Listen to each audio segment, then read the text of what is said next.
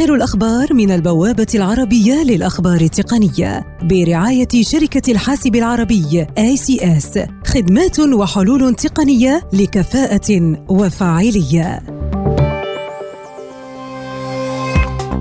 سامسونج تطلق حاسبها اللوحي الجديد جالاكسي تاب A8 نسخة 2019 يتضمن عدة مزايا. أهمها أنه يأتي بشاشة 8 إنش ويدعم الاتصال الخلوي ومتوافق مع قلم اس بن هواوي تكشف ارتفاع أرباحها بنسبة 25% لتصل خلال العام الماضي لما يقرب من 9 مليارات دولار حيث تنمو أعمالها في مجال الهواتف الذكية أسرع من شركتي سامسونج وآبل.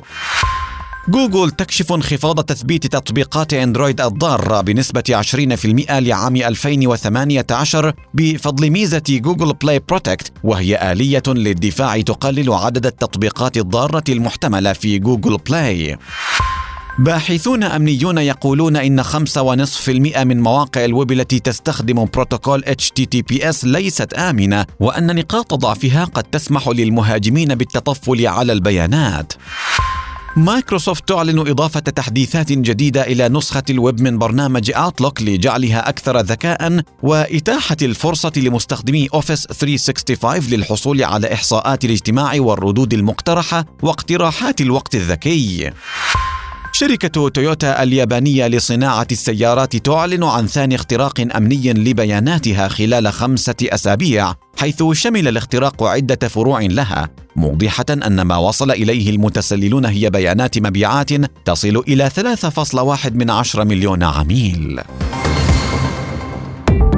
آخر الأخبار من البوابة العربية للأخبار التقنية برعاية شركة الحاسب العربي ACS خدمات وحلول تقنية لكفاءة وفاعلية. لمزيد من تفاصيل هذه الأخبار وأخبار عديدة يمكنكم زيارة موقع البوابة على شبكة الإنترنت aitnews.com